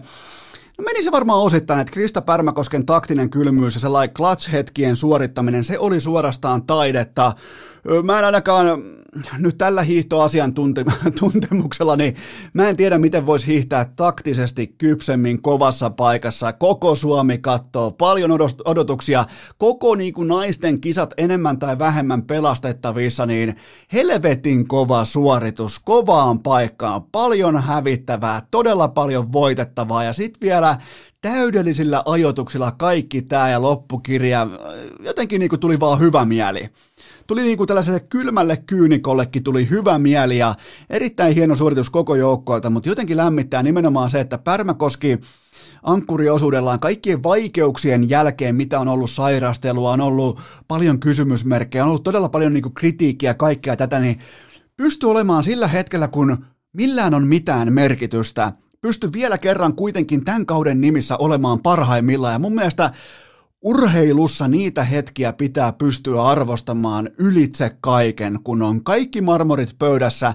miten sä performoidut sillä. Ehkä ei puhuta siis kuin, joskus puhutaan jostain ehkä 30 sekunnista, 60 sekunnista, 700 metrin matkasta, ja siinä kun sä pystyt kaivamaan sen kytkimen esiin ja olemaan se clutch-pelaaja, clutch-hiihtäjä – niin siitä syntyy mun mielestä parhaat urheilutarinat, joten tota, meni se vähän tunteilun puolelle ja olin tosi, todella onnellinen ja mulla niinku lähtökohtaisesti ihan hirveästi ei niinku viiri, viiri ei silleen niinku lepata mi- mihinkään suuntaan jossain viesti pronsseissa tai muissa vastaavissa, mutta tossa oli sitä jotain, pitää olla ihan rehellinen, pitää, meillä on kaikki ihmisiä. Seuraava kysymys. Mitä ajatuksia tuo herätti, kun Santtu Silvennoinen heitti naisten hiihtomaajoukkueen valmentajan bussin alle kesken pronssijuhlien? No siis, kylmä fakta on se, että täsmällisin kritiikki tarjotaan aina raakana, eli Sivalta ja Santtu, se ei heitä mitään serpenttiiniä ilmaan, tai se ei vaihda niinku retoriikan tyyliä sen mukaan, että onko siinä kaulassa mitalia vai ei. Ei siis, näin, niin kuin tuli sanottua, niin suurin piirtein näin tehdään kolumneja on se sitten sun mielestä kivaa tai ei, tai ei ne kolumnit voi määrittää itseään sen just sen hetkisen kellonlyömän mukaan. Jos sulla on se tietty asia, sä oot sun asiasta varma, niin et sä voi silloin juosta minkään pronssiserpenttiinin perässä, vaan sun pitää ilmoittaa se asia. Jos Suomi olisi ollut vaikka siellä 14 tai siellä kolme, niin eihän ne faktat keity siellä kattilassa minkäänlaisiksi muiksi. Huomaatteko, mä puolustan Santtu Silvennoista tässä asiassa, joten tota, täytyy kyllä sanoa, että se itse kolumni oli Santun standardein ehkä vähän soft, liikaa passiivimuotoja, liikaa sellaista epäselvää, niin kuin käyttöä. Paa helvettiin kaikki nämä ja kylmästi oma hauvis eteen omilla tiedoilla. Sen takia sinne Oberstdorfiin mennään. Että siellä tiedetään asioita. Ei silloin tarvitse käyttää vipuna mitään, että huoltokopeilla kuiskitaan tai lajipiireistä kerrotaan. Paskan marjat, kun omilla tiedoilla kylmästi vaan hauvisesissä, niin se on siinä. Ja Santtu kyllä tietää, miten tämä homma toimii. Ja Santun kokonaisarvosana tässä vaiheessa kisoista, niin kyllä se on jälleen kerran kiitettävä. Että kyllä niinku, itse otan mun iltalehden joka päivä otan mun hiihtouutiset aina Iltalehdestä. Mä tiedän Santtu on kisoissa ja Santtu on mun suosikki Santtu. Seuraava kysymys. Tähän tarvitaan nyt vastaus. Olisiko Norjan Kläbö voittanut Bolsunovin loppukirjassa ilman toista sauvaa alkaen sieltä viimeisen nousun päältä, mikäli etäisyys olisi ollut tuo sama nelisen metriä. Joo, eli sieltä, missä se viimeinen nousu taittuu tiukasti vasemmalle ja sen jälkeen alkaa alamäki. Eli siis kysyjä, me, me käytiin tätä debattia, nimenomaan tätä debattia, tämä on itse asiassa mun kaverin heittämä kysymys. Ja tota, hommahan menee niin, että, että mikäli Bolsunov olisi onnistunut katkomaan Kläbon sauvan siinä nousussa, niin tämähän olisi ollut silloin relevantti kysymys. Silloin olisi pitänyt pystyä hiihtämään ilman toista sauvaa ja mun papereissa siis Kläbo olisi voittanut Bolsunovin ilman toista sauna. Ei kellään on noin kahunista kosketusta lumen pintaa luisteluhiidossa. Ja, ja tota, se on, ero syntyy siitä, että Bolsunov maalaa seiniä, Kläbo maalaa tauluja. Se on taiteilija ja sehän trollas. Mieti se, miettikää se trollas 9,3 kilometriä ja sen jälkeen näytti, että kuka, se oli siis ihan uskomaton se irtiotto siis. Se, se ankkuriosuuden niin kuin mittelö kesti yhteensä ehkä tuommoisen 22 metriä ja 2,7 sekuntia – Siis siinä ajassa ratkes koko paska. Ihan uskomaton drive. Se tunsi, se hidasteli, hidasteli, se tiesi, että, tiesi, että Bolsonovin on pakko olla selässä. Se, se aisti sen, että okei, Bolsunov nyt tuntuu tatsi, ja siitä eteenpäin tatsista. Mitä tapahtuu useimmiten kaikissa lajeissa, kun tulee tatsi, tulee, kon, äh, tulee kontakti, tulee myös horjahtaminen. Ei sen tarvinnut katsoa taakse, tiesi, nyt tuli kontakti, tulee todennäköisesti myös horjahtaminen, maan irti, mä voitan Norja kultaa GG-chattiin niin olisi voittanut ilman toistakin sauvaa. Ja mua, mä, mä jotenkin mä rakastan, tota, mä rakastan ja vihaan tota, miten Bolsunov pelaa ton vihollisen roolinsa hienosti. Siinä tallotaan sauvat norjalaisilta ja kaikki tää ja isä itkee Jonimäen isästä. Ei saatana mä sytyn, mä toivon tänään, enää muuten tunti kuninkuusmatkan alkuun, niin tota, tänään mä toivon, että me nähdään Iivo vastaan Bolsunovi samassa hengessä kuin aikoinaan tuossa kolmisen vuotta sitten täsmälleen olympialaisissa. Seuraava kysymys. Minkä arvosanan annat Ylen MM-hiihtolähetyksille?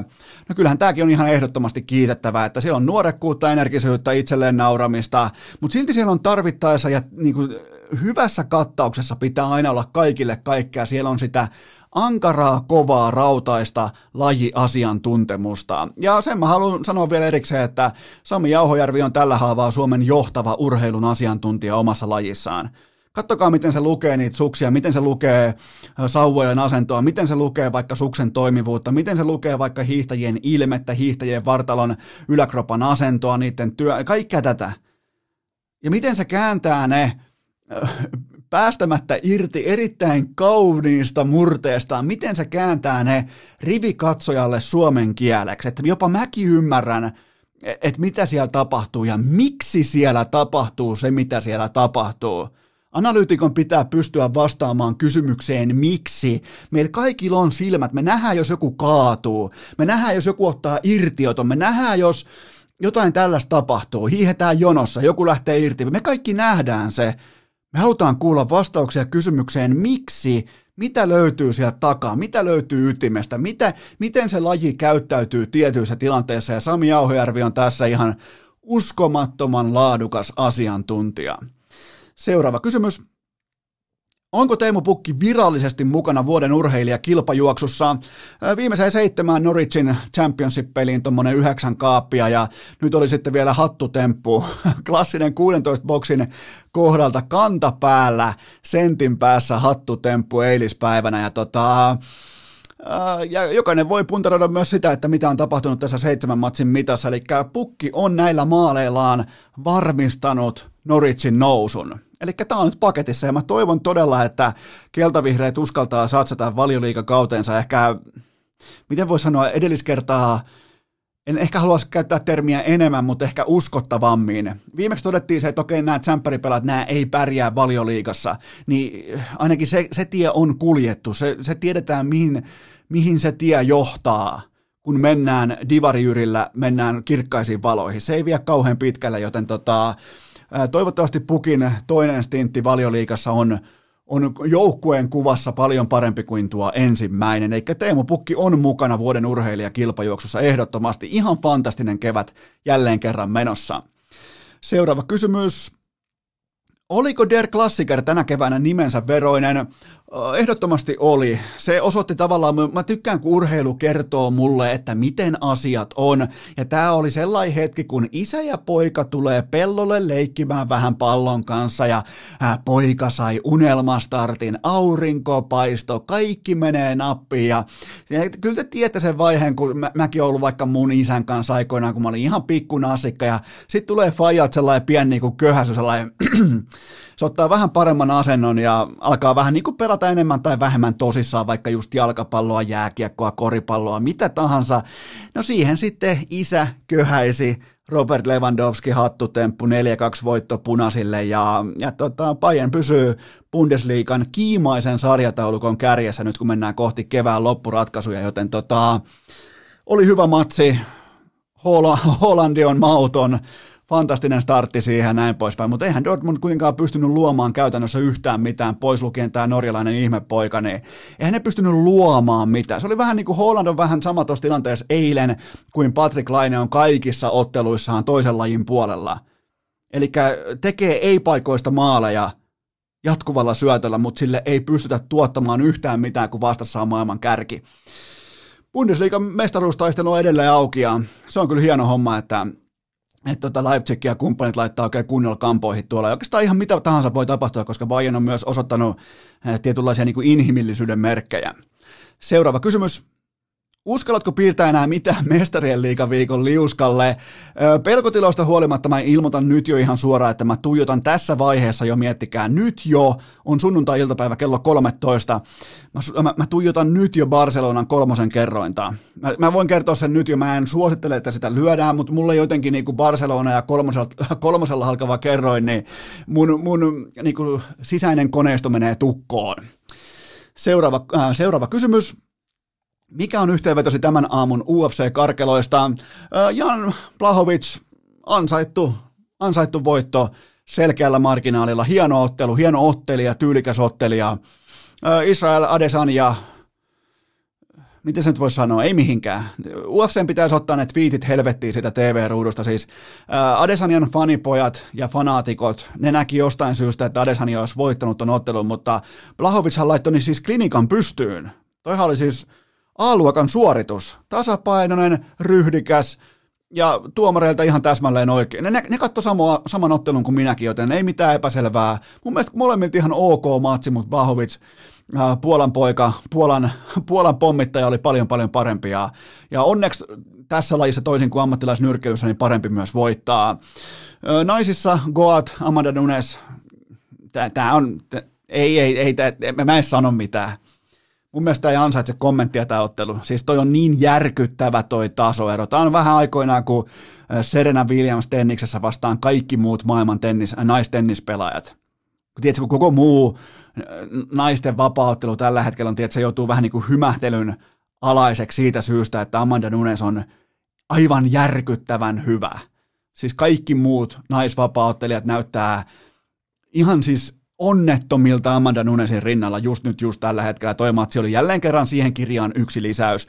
Ja sitten Peter Jan Mikki sarjassa näköjään otti tällaisen vähän venäläistyyppisen kiukun ja paino sitten polvella maassa ollutta Sterlingiä päähän ja siitä tuli diskaus ja Sterling on nyt sitten mestari näin, näin muodoin näiltä osin ja, ja tota, olihan se aika kova se polvi siihen päähän, että et tota, jos olisin live-tilanteessa kommentoinut sitä asiaa, niin olisin varmaan ensin epäillyt Sterlingiä jopa niin kuin vähän filmaamisesta, tilanteen edun ottamisesta, näin poispäin. Mutta sitten kun siitä tulee parempia hidastuksia, niin olihan se ihan saatanan kova polvi. Siitä ei vedetty mitään takaisin siitä voimasta.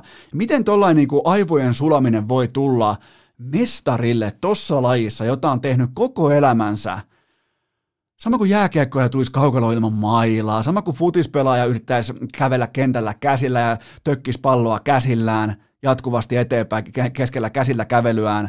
Miten tällaista voi tapahtua? Joten tota, jos sä oot idiootti, jos sä oot tyhmä, jos sulla ei vati kestä, niin sä et myöskään ansaitse olla mestari. En mä sano sitä, että myöskään Sterling ansaitsisi olla mestari, mutta tota, aika monen letdown. Muutenkin tämä ilta oli ehkä vähän vaatimaton, mutta ja su, suurin syyllinen siihen on se, että Israel Adesanya on kuitenkin, hän on viihdepakkaus, ja hän ei pystynyt tuomaan viihdettä kentälle tässä tilanteessa, kun vastassa oli niin hyvä ja mestaruuden, mestaruutensa arvoinen hieno mies Jan Plahovic. Joten tota, siinä oli UFC-katsaus. Seuraava kysymys. Äh, Blake Griffin nostatti, korjaan, Blake Griffin ostatti itsensä ulos Detroit Pistonsista. Näetkö hänellä käyttöä vielä NBAn mestaruuskandinaateissa? Äh, loukkaantumisherkkä ylipalkattu sometähti, joka on sanalla sanoen soft. Äh, tällä kaudella 12 paunaa 15 levyä. Äh, korjaan 12 paunaa ja 5 levyä per peli tuommoisella 36 pinnan heittämisellä. Ja mun vastaus olisi, jos mä olisin mestaruusehdokkaan GM, mun vastaus olisi kunnioittava ei kiitos ilmankin, jos en mä oon päässyt gm siihen positioon, että mä, mun joukkue ei pärjäisi ilman Blake Griffinia vuonna 2021, niin tota, silloin mä oon tehnyt mun työni huonosti jo alusta pitäen. Joten tota, mun vastaus mestariehdokkaana on ehdottomasti ei kiitos. Ei mitään käyttöä, ei minkäännäköistä luotettavuutta ollut ikinä tosipeleissä. Alkaa jostain sieltä Oklahomasta alkaen, kollegevuosista alkaen. Muistan ne päivät, katsoin ne silloin. Seuraava kysymys. Tuomas Määtän koutsi ulos kesken Venäjän jääpalloliikan pudotuspelien. Mitä löydät taustalta? No, kyllähän me niin kuin jääpallopiireissä ollaan hieman syrjäkareen tämän asian kanssa, koska harvemmista nyt saadaan urheilussa kenkää kesken 11 matsin voittoputke, joten tota, koska syitä pyydetään, syitä myös annetaan, ja syy on tietenkin se, että coachi ei osannut tai ei ole viime aikoina pystynyt ulosmittaamaan Tuomas Goat Määtän tehoja. Eli siellä on CCM luistimet oikeassa asennossa, silloin läpät täydellisesti leikattuna, silloin viikset mintissä, kaikki on viimeisen päälle, ja coachi on jarruna Tuomas Määtän kentälle, joten coachi sietää mennä, mutta se puolestaan on aina urheilussa selvää, että kyllähän se niinku veskarikoutsi, se pelastaa tilanteen, varsinkin jumalauta jääpallossa, jossa on joukkueurheilun epäkiitollisin rooli olla, olla maalivahti. Nimenomaan, että ylipäätään sillä täysin tarpeettomalla pelipaikalla on edes valmentaja, ja tästä valmentajasta tehdään aikuisuuden tilassa päävalmentaja. Mitä vittua tapahtuu, en tiedä. Tuomas Määttä, Venäjän, paras, Venäjän liikan paras jääpalloilija, hänellä on uusi päävalmentaja, ja Tuomas Määtän joukkue jahtaa, jatkaa kohti nyt sitten mestaruuskamppailua uudella päävalmentajalla, ja kaikki on lopulta hyvin. On toi uskomaton, toi on uskomaton maaliikasarja laji kaikki. Seuraava kysymys. Mitä tunnetta koit, kun näit ensimmäisen kerran Tino Nivalan Lemieux-maalin perjantaina? Pitäisikö sanoa jopa niin päin, että, että tota Mario Lemieux teki aikoinaan Nivala-maaleja, mutta tota, tämä tilanne oli mun omakohtaisesti omassa sielussa ehkä vähän jopa ristiriitainen, koska oli mahtavaa nähdä Nivalan nousu tähteyteen, mutta toisaalta taas se, tarkoitti sitä, että Nikosalo joutuu astumaan valtaistuimeltaan alas. Eli mutta kuitenkin jos miettii, haetaan sitä äh, silver liningia, haetaan sitä äh, kaunista pilvipoutaista keliä myös Nikosalon pään päälle, niin kyllähän sä ennemmin otat tappion Nivalan viiksiä kuin pylsyn Lauri Ylönen tukkaa vastaan, joten tota, äh, Nivalan ja Salon tulikuuma playoff jatkuu tänään sunnuntaina ja Nivala johtaa tässä kohdin 1-0. Seuraava kysymys. Onko Christian Pulli virallisesti clutch-urheilija, kun hän säästi parhaansa viimeiseen hyppyyn EM-halleissa? Ää, mitä se hyppäsi? Se hyppäsi 824 ja siinä meni Tokion A-raja ja 21 vuoden kuiva hallikausi poikki, joten jos ton kaiken pystyy jättämään viimeiseen hyppyyn tilanteessa, missä pystyy voittamaan myös EM-hallimitalin, niin kyllä toi ei kerro kaikkea. Niin kuin yksittäinen suoritus, varsinkaan yleisurheilussa, ei koskaan kerro kaikkea, mutta kyllä se jotain kertoo, että sen pystyy säästämään sinne sen parhaan suorituksen. Lähtökohtaisesti ehkä lajissa, missä voisi kuvitella, että parhaat energiat, tehot ja ää, tällainen niin kuin momentumi on ehkä jo käytetty, niin, niin annetaan, annetaan pullille clutch-merkintä tästä, nimittäin kovaa paskaa, kovaa huttua, ja Suomessa kukaan ei päässyt edes katsomaan, koska ne, jotka katsoi, y- meillä siis kotona aina tyskä katsoi yleisurheilua, niin tota, ne, jotka katsoi Yle Areenaa, niin siellä kuvattiin ihan kaikkia, ihan jokaista muuta lajia. Siellä hyvä, ettei keksitty muita lajeja sinne kentälle, jotta ei tarvi kuvata pituushyppyä, joten mulla ei ole siis mitään hajua, että miten hypättiin, mihin suuntaan hypättiin tai näin poispäin, mutta mahtava suoritus, ei voi muuta sanoa. Siis viimeisen päälle hieno suoritus ja, ja tohon vielä sellainen puoli metriä lisää, niin ai saatana. Puoli metriä tohon noin, niin johon alkaa, johon alkaa olympiakultaa tulla. Seuraava kysymys. Mitä odotuksia lataat lumilautailun MM-kisoihin Aspeniin? No, mä lähden siitä nyt ihan omakohtaisesti, että Rene Rinnekangas tuo sekopäiden hyppykisasta kulta ja Rane Raunon poika Rantanen on ilman paitaa keväisessä katsomossa omassa kotiosavaltiossaan. Sen se vaatii. Siinä on hyvä kombo ja siihen mä myös luotan. Seuraava kysymys. Yllätytkö uutisesta, että Iisalmessa harrastetaan joogaa? Eikä näköjään ihan vaan harrasteta, vaan niin otetaan asia kohtalaisen tosissaan, koska joogastudiolta ei missään olosuhteessa myöskään poistuta, ennemmin vaikka purraan poliisia pohkeesta, mutta tota, mä voin myös vahvistaa, että Coach Härköstä ei ole nähty joogastudiolla, eli ää, huhut siitä, että Coach Härkönen olisi aloittanut joogan, ne on, ne on ennenaikaisia. Coach Härkönen ei kyllä kieltämättä myöskään ihan täysin näytä joogaa jalta, joten tota, sanotaan nyt vaikka näin, että en olisi laittanut ensimmäisenä joogastudioita Suomen kartalla nimenomaan Iisalmeen. Seuraava kysymys. Onko Niko nyt OGlta lopullinen vai väliaikainen ratkaisu? Mm, ei, ei voi olla lopullinen, koska siis ainahan nämä toimenpidemallit, aikataulutukset ja nämä tällaiset asiat, nämähän kertoo meille vastauksen. Eli mikäli Niko olisi pysyvä vastaus, jos se olisi pysyvä ra- ratkaisu, pysyvä pelaajahankinta, niin siitä olisi tehty pressitiedote, siitä olisi tehty julkaisu, siitä olisi tehty tervetuliaisfanfarit, siitä olisi tehty jotakin edes ennen kuin on tunti seuraavaan otteluun. Joten useimmiten tämä niinku, jopa CSS-säkin, ja mä puhun, mä puhun nyt vain sen, mitä mä tiedän perinteisestä urheilusta, mutta jos näin tullaan urheilussa sisään, niin se ei koskaan ole merkki pysyvyydestä. Ehkä ihan hyvä niin. OG oli eilen ihan järkyttävän sysipaska Jerry Jonesin Glory Hole porukkaa vastaan illalla, eli kompleksitia vastaan. Ihan siis varmaan huonointa OGta, mitä on koskaan ollut nyt tässä oikeastaan koko historiassa voi melkein näin sanoa. Joten tota, en, en usko siitä syystä lopulliseen ratkaisuun, koska tunti ennen matsin alkua kukaan maailmassa ei tiennyt, että kuka on servulla. Ja yhden isän nimeä ei saatu kohilleen, sitten siellä on yhtäkkiä joku Niko, niin tota, mikään ei viittaa lopullisuuteen. Ja ehkä ihan hyvä niin, koska onko toi Niko nyt sitten niin tuntuva upgrade suhteessa NBK, en tiedä. Mennään seuraavaan kysymykseen. Minkälaista, minkälaista menestystä povaat Enselle nyt, kun vastaan tulee oikeita CS-joukkueita? No, povaan siis maltillista kautta vaatimatonta menestystä ihan vaan sen takia, että talentti on jouduttu äh, kaapimaan, tiedätkö, ei siellä niinku, sulla on vaikka kermavaahtoa tehty sellaiseen mukavaan kulhoon, niin eihän, eihän siellä pohjalla enää, niin eihän se paras kermavaahto Herra Jumala siellä ole. Niin ensin porukkahan on kaavittu kasaan niistä, ketä sattuu olemaan saatavilla, ja vastassa on kuitenkin perjantaista lukien nyt sitten Havu, Mouse, Pyjamat, siellä on G2, Vitalitia ja Fasea, joten tota, ää, ongelma, ongelmaksi tulee lähinnä just se, että ensi ei kuitenkaan, silloin kun Allu myrkytti kaikki, niin, niin ensi ei kuitenkaan oman kriisinsä keskellä päässyt ymmärrettävästi ensimmäisenä istumaan pelaajahankintapöytään, ja se tulee myös näkymään talentissa. Toi on talenttibisnestä, ja ensillä ei tule riittämään tonne ihan huipulle, mutta mä alan kuitenkin nyt ilolla odotella tähän alkavaa viikkoa, kun lähdetään, eli perjantaina on tämä iso havu vastaa ense, niin mä alan nyt jo ilolla odotella sitä, miten Testo Sami ja Jussilas Jani alkaa pitkin viikkoa toteamaan tai alleviivaamaan sitä, että ensin kohtaaminen on vain yksi normaali ottelu muiden joukossa. Mä rakastan sitä, kun puhutaan mustaa valkoiseksi ja ihan absoluuttista pienikokoisen ketun paskaa jatkuvalla syötöllä. Mä oikein niin kuin haastan Testosami ja Jussilasia, niin mä oikein haastan teidät kertomaan, että kuinka se ensin kohtaaminen on vain yksi matsi muiden joukossa, niin sanokaa se. Ette uskalla, sanokaa se. Testo uskaltaa. Antakaa palaa, pojat. Ei se tietenkään ole yksi matsi muiden joukossa. Ei tietenkään on. Ne myrkytti teidät ulos.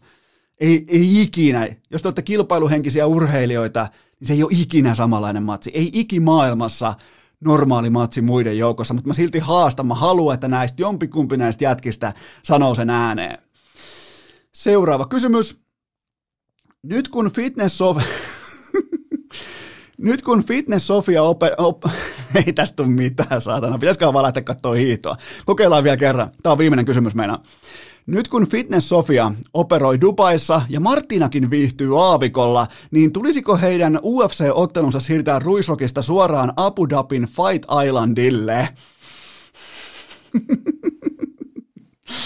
Ei saatana.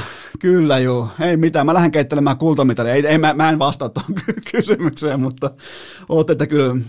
Mulla, mulla on aina joskus täytyy myöntää, että mulla on niinku, Mulla on hauskaa, kun mä avaan mun inboxin, ja kiitos siitä teille muuten. Te, te olette siihen syyllisiä, tai te, se on niinku teidän ansioita, että mulla on monasti erittäin hauskaa, kun mä avaan inboxin, mutta tota, en, en vastaa tähän kysymykseen. Tämä on kyllä aika hyvin pedattu tämä, tota, miettikää Ruisrokista Fight Islandille nyt, kun tämä Sofiakin osti talon sieltä, ja mitä Martinan Salar, ja jumalauta, siellä on mi, mysteeri, misteri jossain, jumalauta, ne on liekissä noin kaksi, mutta tota, joo, en vastaa.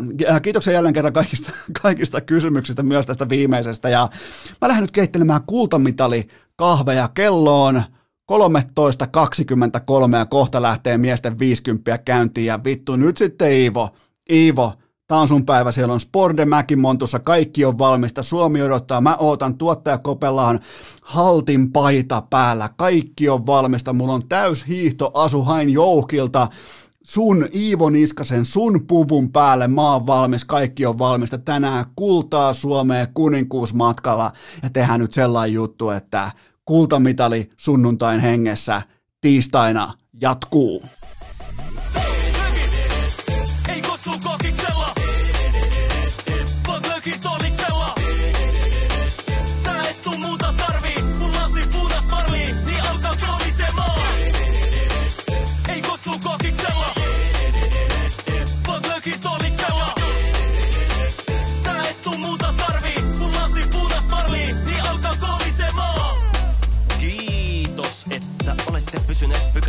Tähänkin asti. Toivotan teidät kaikki tervetulleeksi myös jatkossa. Muistakaa nauttia elämästä arjen vastoinkäymisistä huolimatta. Allekirjoittanut kiittää ja kuittaa. Peliä. Oliko tämä jo tässä?